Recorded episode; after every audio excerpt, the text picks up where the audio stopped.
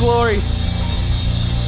God, you always will be worthy of all glory, all honor, and all praise forever and ever. And God, we just say amen. And right now, God, we just ask that you speak to us, that you'd open your word to us. We pray that we'd have ears to hear and eyes to see what you're doing. God, that you'd speak to our soul, that we'd leave here different to how we came in here, having an impartation of your Holy Spirit, your word in our hearts, in our lives, working and active.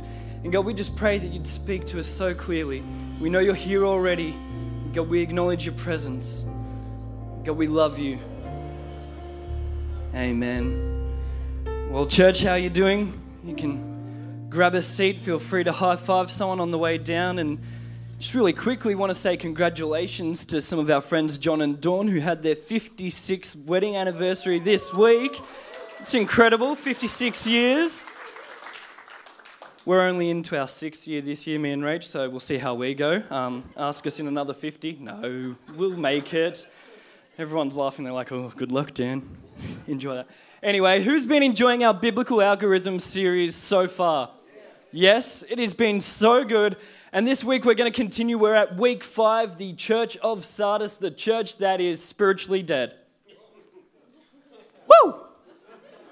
I'm excited. I hope you are too. Um, if you've brought a notepad or notebook, or if you take notes on your phone, feel free to grab that out right now. We're going to kick off from Revelation 3. So write that down. We're going to get into the word. Are you ready? Here we go. Revelations 3 1 to 6 in the ESV says this. And to the angel of the church in Sardis, write the words of him who has the seven spirits of God and the seven stars. I know your works. You have the reputation of being alive, but you are dead.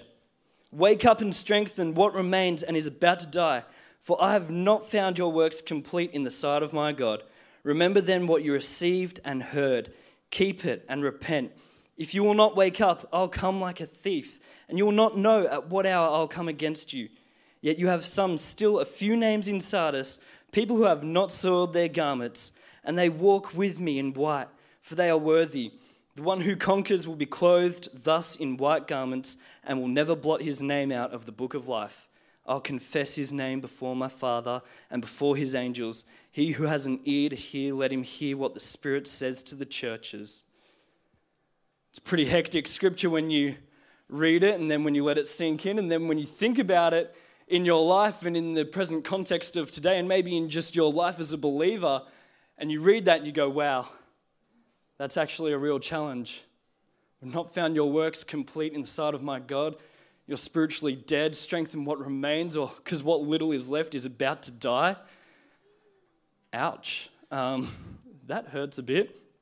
Anyway, but I just want to unpack this a bit more this morning and even get into how it applies to us individually and even as the church today in today's context. Because I don't know about you, but I don't think City Church is a church that's spiritually dead. And I don't want to end up at that point in our lives or in the lives of me personally as a believer. I don't know about you, but I wouldn't want to get to heaven and go, oh, Dan, spiritually dead. Like, that's the challenge, right? And so the question is then, how do we be spiritually alive and ready and doing and being and outworking what God's called us to? Amen? Anyone with me? No? Sounds good. Hey, so why don't we get a bit of context about Sardis, right? Because it's pretty old, pretty old city, pretty old context, pretty old place, pretty old culture. Anyway, so we get into this and we realize Sardis. This is a note in the footnotes of the Amplified Bible. It says Sardis, modern Sart Turkey, in Roman times was a wealthy city known for the manufacture of dyeing of woolen fabrics and carpets. Originally, it was the capital of ancient Lydian Empire and was the first city to mint coinage. A stream that flowed through its marketplace carried gold dust from a nearby mountain. It's a pretty cool city. I wouldn't mind living next to that river and just occasionally scraping off the side, get a bit of gold, and be like, woo, free money.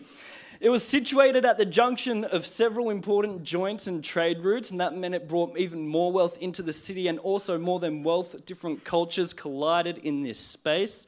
It was also well known in the ancient world for its connection with easy money, as we mentioned, you know, free money from the river.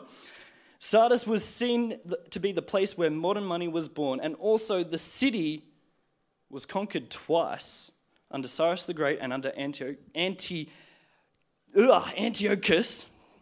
Just old school names are hard to pronounce sometimes when you get tongue tied. Due to the lack of adequate watchfulness. I find this point really interesting, right? Because when you look at the culture and then when you look at the geography of where Sardis was, or Sart, modern day Turkey, you realize that the Acropolis of it was built on this high mountain.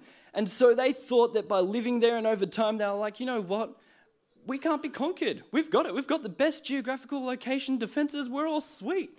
And so they've got sentries, they've got guards, and they're there, and they're just like, you know what, we're just going to chill because no one's going to attack us. Like, we're up here on the mountain, come get us.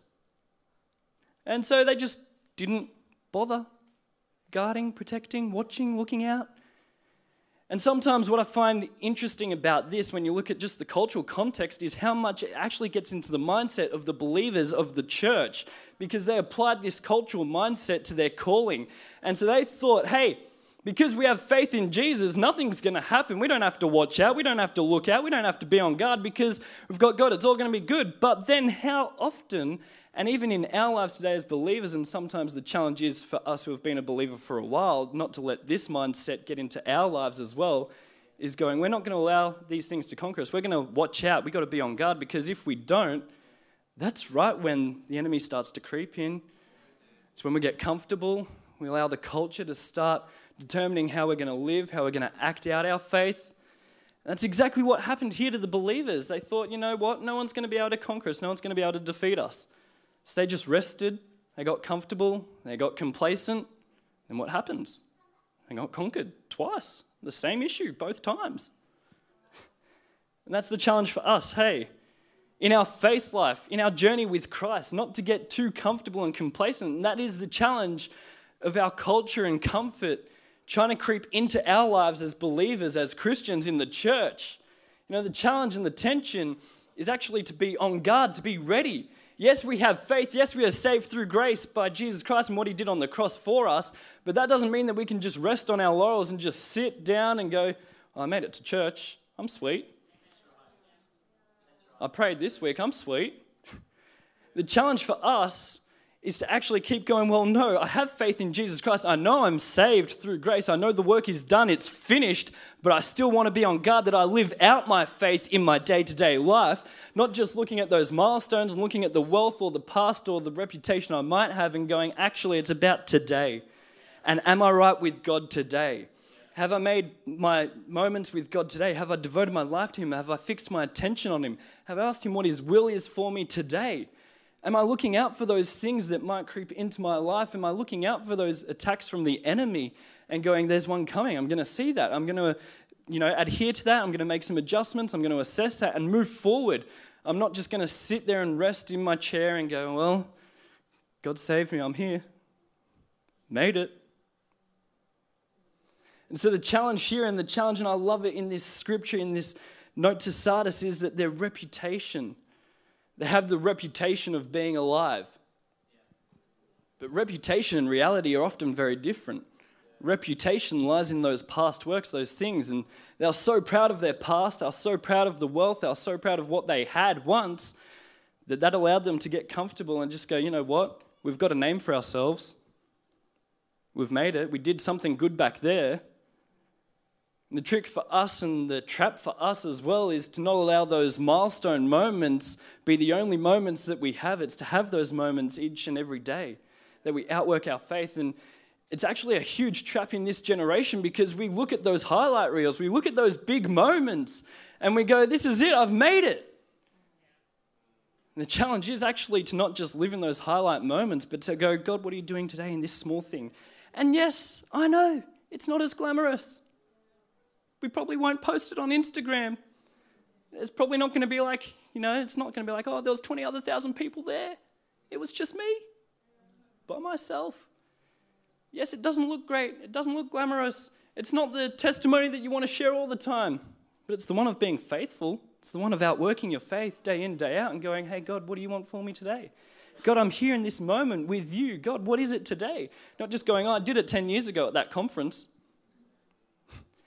Let's have that faith. Let's have that reality of being alive, not just the reputation of being alive.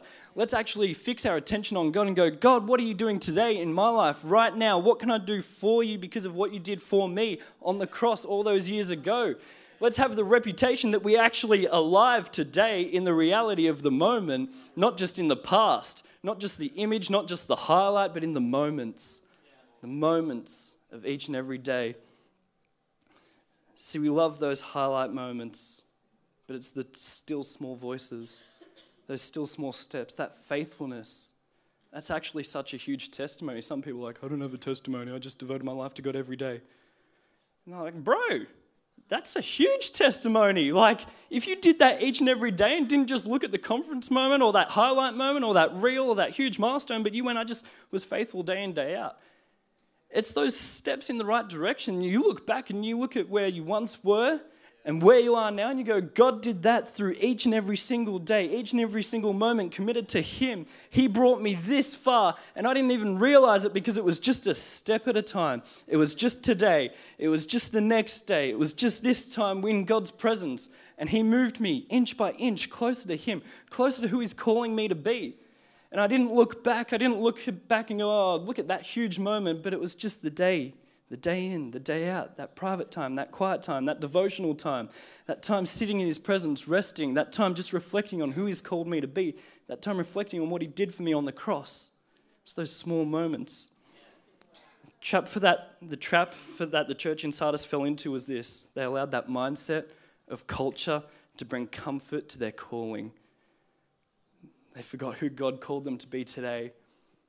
They just allowed the comfort of the culture to go, you know what, we're fine. It's all going to be good. No one's going to be able to defeat us, no one's going to be able to conquer us. And they just left it. So they thought that because their position, location, geography, they're sweet. They were conquered twice just because they didn't watch.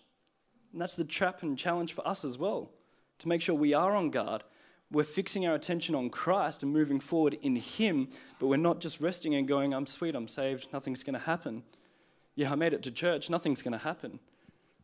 That's the challenge, right? To face that and go, actually, you know what? I could still rock up to church, but I don't have to listen to anything.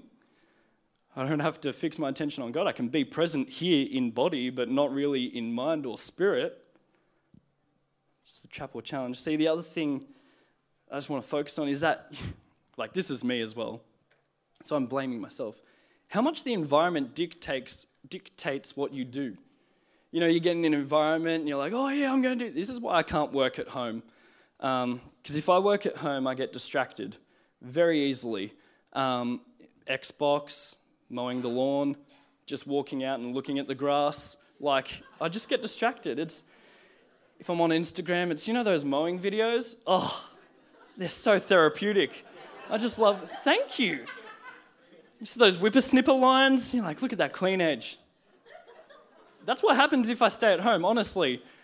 I'll come home, I'll have like this lawn tips video on YouTube going, just on the TV, watching it. Sometimes Gideon will watch it with me, and we're both just watching it. And Rachel's like, Can you do something?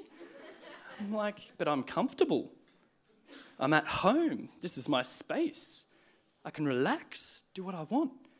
So I actually have to get out and actually go, okay, I need to set up a place that is going to fix my attention, that is going to fix my focus on what I want to do, on who God is. And then that's actually what motivates me and goes, yes, I'm here, I'm present, I want to be present with God. This is the place, this is the space for me to do that. And sometimes we need to remind ourselves that we're actually not dictated by the culture of the world or the environment of the world. That we have to realize that our citizenship, our environment, our culture is actually of heaven on earth in us through the Holy Spirit. And so we have to remind ourselves that we're not actually citizens on earth, we're citizens of heaven. That means we live in a different environment or a different mindset, a different culture. Even though it doesn't look like everything around us, we decide that God saved me through grace. I'm going to fix my attention on Him and allow His thoughts to lead my life, His environment, His mindset, His Holy Spirit working in and through me to dictate what I do in these moments. And the Bible says, Philippians 3:20, but we're citizens of heaven where the Lord Jesus Christ lives, and we're eagerly awaiting him to return as our Savior. John 15, 19, it says, If you belong to the world, it would love you as its own. As it is, you do not belong to the world, but I have chosen you out of the world. That is why the world hates you sometimes.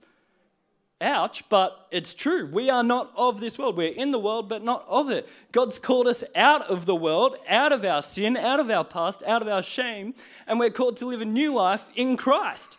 That means our lives have to look different to the world around us, to the culture around us.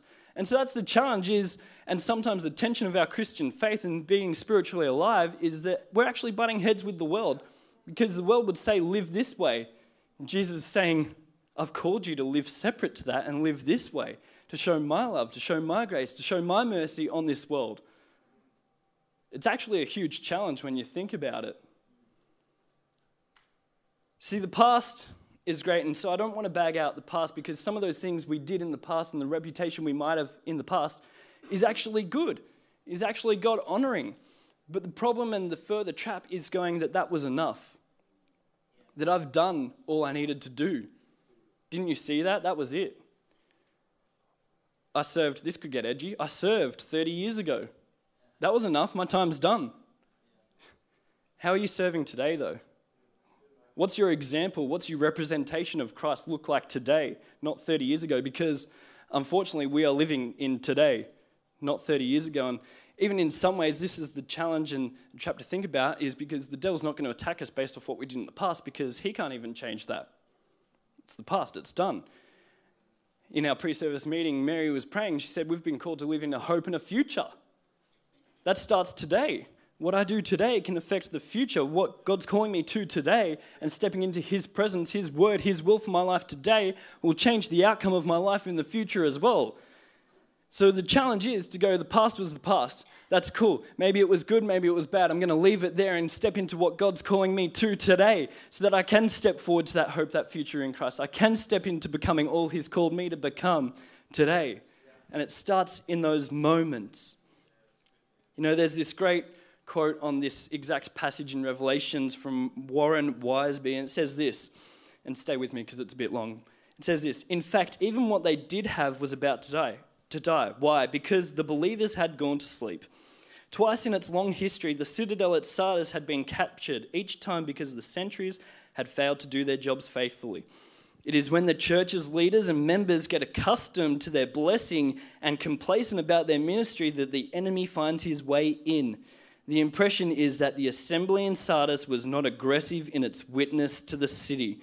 There was no persecution because there was no invasion of the enemy's territory.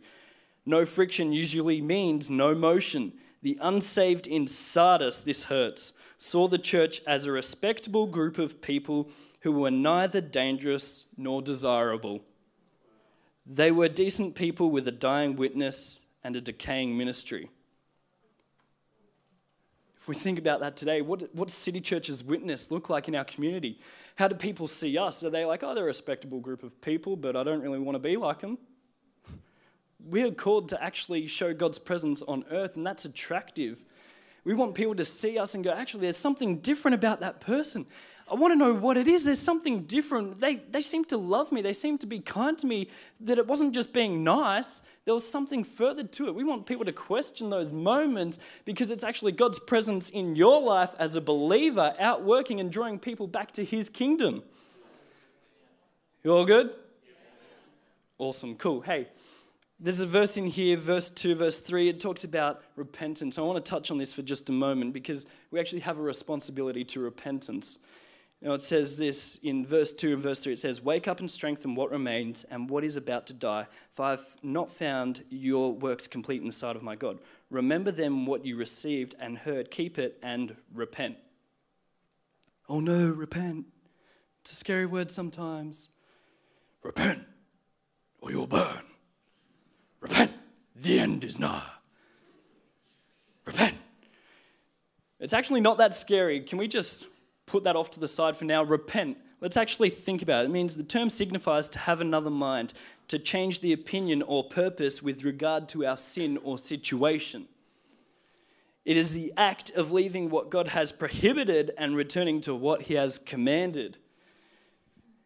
And this is the hard truth, maybe, for some of us, is the only person that can actually repent for you is you. The only person that can repent for me is me. I've actually got to acknowledge and pause for a moment and go, actually, God, I've done something wrong. God, I've not lived out how you wanted me to. God, I handled that situation wrong. God, I, um, I didn't acknowledge you in that moment. God, would you forgive me? Would you change my mind? Would you change my heart in this moment? God, I want to actually turn from what I was doing and fix my eyes on you again. I want to have my mind changed and transformed and renewed into all you're calling me to be. And I realized that I was doing that wrong. See, sometimes we get into the trap of thinking, oh, yeah, I repented when I came to Christ. Isn't that what you do? Like that first moment, you just repent then? Yeah, you do. But also, we've got to get used to repenting more and more. Like, even as Christians, we're not perfect. We're still faulty, we're still flawed, we still get things wrong. We still have situations that go on, we still maybe act wrong, think wrong, do the wrong things. It's not about just doing that and going, I repented at the start, but like we got to get used to going at the end of the day, hey God, today I didn't live as you would call me to. Hey God, in this moment, I missed it. God, in this moment, I didn't actually think about what you wanted. Would you forgive me? Would you help me to change my mind, to come back to you, to come back to your word, to come back to your will, and live as you've called me to live? God, would you breathe your life into me again that I can know you and be guided by you again? John F. Walvoord said the letter to Sardis is a searching message to the churches today that are full of activity and are housed in beautiful buildings, but so often lacking in evidence of eternal life. Christ's word today is remember, repent, and obey, just as it was to the church in Sardis. I so love that Ben touched on David from the Old Testament the other week because that's the perfect example. He was known as man after God's own heart. Why? Not because he did everything right, because he definitely didn't, because he just came back time and time again. Just repented and said, God, forgive me. God, I stuffed up. We've got to get better at repenting in our lives personally. And the only person that can take the responsibility for that is you unfortunately. But that also means that it's you that gets right with God. It's you that comes back to Him. No one can do that. That's secondhand grace, that's secondhand revelation. When you get that firsthand revelation and repentance, God fills that with His Spirit again. We all good? Let's keep going. Hey, the other end of verse 3, I love this. Remember them what you had received and heard. What you have received and heard, keep it. If you will not wake up, I'll come like a thief, and you won't know what hour or time I'll come. Remember what you received and heard. And so this bit caught me as I was reading it and thinking about this message and saying, What did I receive and hear? What have I received and heard? And it took me all the way back to that very first moment I encountered Christ because what I received was His grace and salvation. How did I receive it? By hearing the gospel message preached, and I received his grace and salvation. That changed everything. And so, even today, I want to remind you to remember what you received and heard. If you're living in a relationship with Christ, remember that you received Christ. You received that relationship. You received that invitation to community with Him. You received it. You received salvation. Ephesians 2 8 9 says, For it is by grace you have been saved through faith, and this is not for yourselves, it's a gift from God, not by works so that no one can boast. We receive salvation. Maybe that doesn't like inspire you anymore or like excite you. I don't know, but do you remember what your life was like before Christ? Do you remember how your life was? And then do you remember having that moment with Jesus and what your life can be and is when you become and when you step into all He's calling you to be? You know that there should be a difference between that old life and your new life with Christ. Remember that we have salvation, we have grace, we have a relationship with God, we have access to Him all the time, 24 7, wherever you are, wherever you are, whenever it is, you have access to a King who loves you, who died for you, who died to save you, bring him back into a relationship with him. Like, we received salvation. We didn't deserve it, we couldn't earn it. We got it anyway. got it by hearing and hearing by the word of God. Romans 10 9. If you confess with your mouth that Jesus is Lord and believe in your heart that God raised him from the dead, you will be saved. And so I want to start here on a moment, or park here really, because we receive faith through salvation, through grace in Christ, right? And so that means that I have faith for today. I have faith for the future. I know that the past has done it, but I have faith that God can move today. I have faith through salvation, through the grace of Jesus Christ, that He can work in my life today. Because He already did it all those years ago on the cross. So here's the challenge because sometimes we think faith, we just get everything handed to us. There's no battle, there's no fight. But actually, there often is sometimes. God says, Take heart, I've overcome the world, because in this world you will have trouble. But take heart, I've overcome it. We are more than conquerors through Christ who gives us strength. Why would we need to be more than conquerors if everything was going to be easy? Because there is a fight. There's a fight to faith. There's a fight to choose to believe. There's a fight to choose to stay in relationship. There's a fight to choose God's word and God's will for your life rather than what the situation, rather than what your peers, rather than what the environment would have you. There's a fight to choose God over that circumstance or situation. There's a fight to choose to believe. Maybe you've been hitting brick walls and you keep going, oh, I can't break through, I can't break through.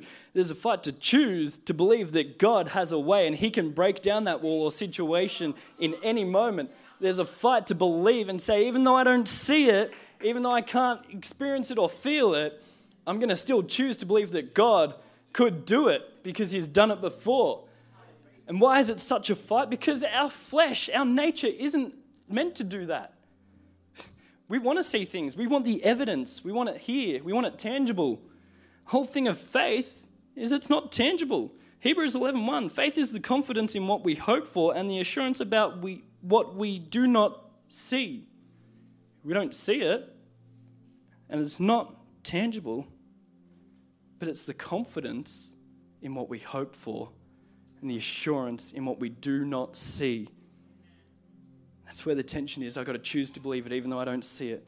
I've got to choose to believe it even though I don't see it. I'm going to choose to believe God's word even though my circumstance would say otherwise.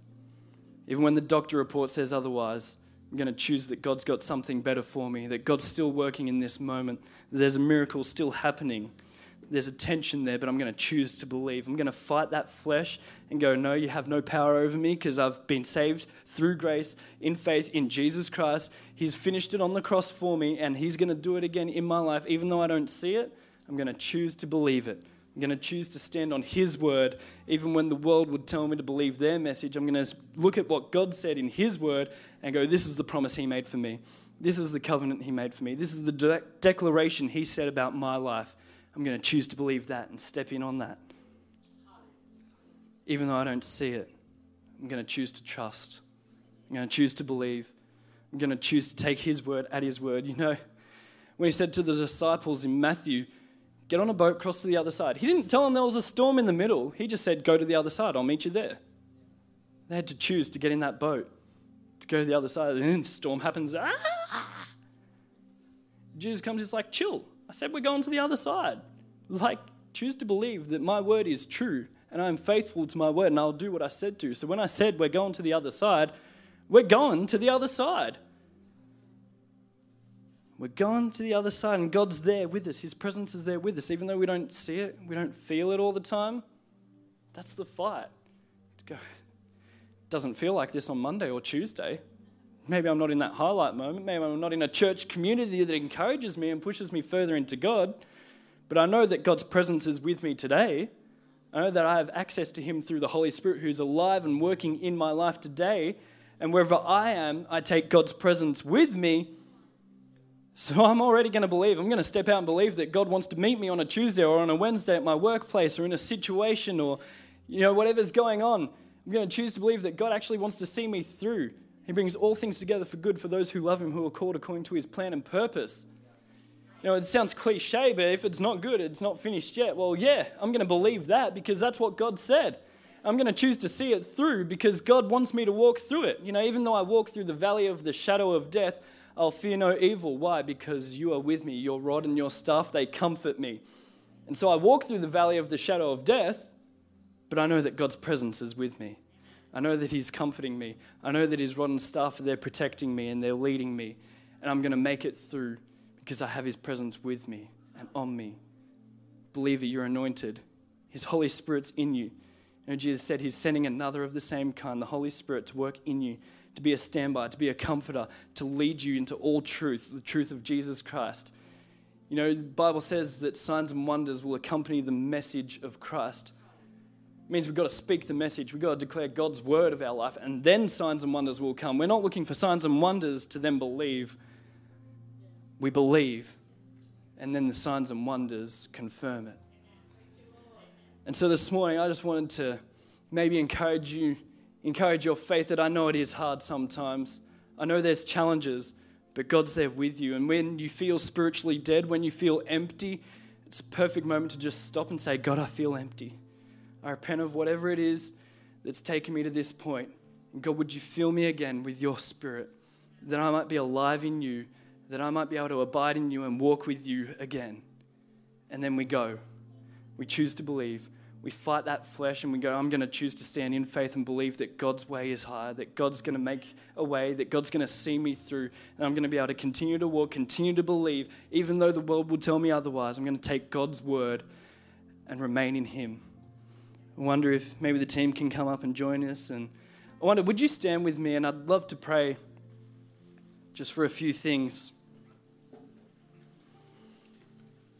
Maybe you're here today in this room, watching online, and maybe you realized or you've just had that moment to stop and go, maybe I feel dry. Maybe I do feel spiritually dead because when we talk about spiritually dead, there's two things, and there's either not knowing Jesus that can be spiritually dead, or there's knowing Jesus but not being active and alive in that. And that's more what I'm focusing on today or touching on today because God calls us to be alive.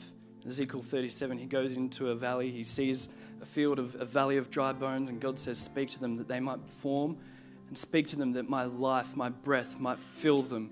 They could be an army again. And so that's the promise that we can be alive again, that God wants to speak to us again, that God wants to form us again, to fill us again. So maybe you're one of those two people. I just wonder if we can pray this morning as a moment, we can just come back to that. Come back to knowing that the Holy Spirit's in us, that God's made a way for us, that we can have a life and life more abundantly in and through Him. And I just wonder if you'd repeat after me as we pray and just take this moment to acknowledge God. Say, God, thank you for your love. I'm sorry for the times I've left you behind. This morning, I want to know you. I want a relationship with you. Would you be my Lord and my Savior? Forgive me of my sins. I choose to believe in you. Amen. You know, I wonder, maybe you prayed that prayer and maybe you would acknowledge this morning that, yeah, have been a bit dry spiritually or dead, but now I want to strengthen what remains. I want to remember what I heard and what I received I wonder if just for a moment you could close your eyes and just bow your heads for a moment of privacy. And maybe you prayed that prayer, or maybe you don't know Jesus yet and you said, Hey, I, I want to know this guy. I've been spiritually dead, but now I'm hearing about this guy, Jesus. I want to know him. I wonder if you'd just raise your hand and just acknowledge that, yeah, that was me. I prayed that. Know, like I said in Romans 10, if you believe in your heart and confess with your mouth, Jesus is Lord, you will be saved. Just for a moment. Awesome. God, thank you for your presence. Thank you that you love us. Thank you that you are right here. And even when we feel dry or spiritually dead, that you are alive, you're moving, and you want us to be alive in you again. You want to breathe your breath, your spirit into us, that we would know you, that we'd be closer to you, that we'd be drawn to you. God, we just pray that we'd come to know you more and more, deeper and deeper. God, even if it's the same truth, but just on a deeper level, that we'd get that revelation of how much you love us, you care about us. And God, we're stepping into a future with you. We're looking at our moments day in, day out throughout the week. We're not looking for those milestones. We don't want to live on the reputation of the past, but in the reality with you, in a relationship with you. And God, we love you. We pray that you'd bless us, that you'd reveal yourself to us. We know you're already here, but open our eyes to see you, open our ears to hear you, to see what you're doing and understand and be able to step in accordance with what you've commanded, what you're calling each of us to.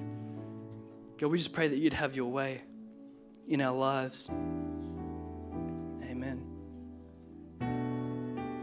You know, um, His Spirit is here and alive and moving, and I just wonder as the team starts to sing and declare God's word, maybe you have felt like that, and this is the perfect opportunity. This is the perfect environment, really, to come back to God and, you know, say, God, I repent, I need you. Would you fill me afresh? You know, the Bible says that man should not live by bread and bread alone, but by every word. And I totally believe that one word from God can change the trajectory of your life, can speak to your situation, speak to your circumstance. And so I wonder as the team begin to lead and declare and sing out, If maybe that's you and you just want that word, you just want that prayer, maybe you just need someone to stand by you and go, I'm believing with you. I'm going to choose to believe with you for your situation. Just wondering, just invite you to come to the front, to come to the altar, and just surrender again and go, God, I need that word. I need that moment.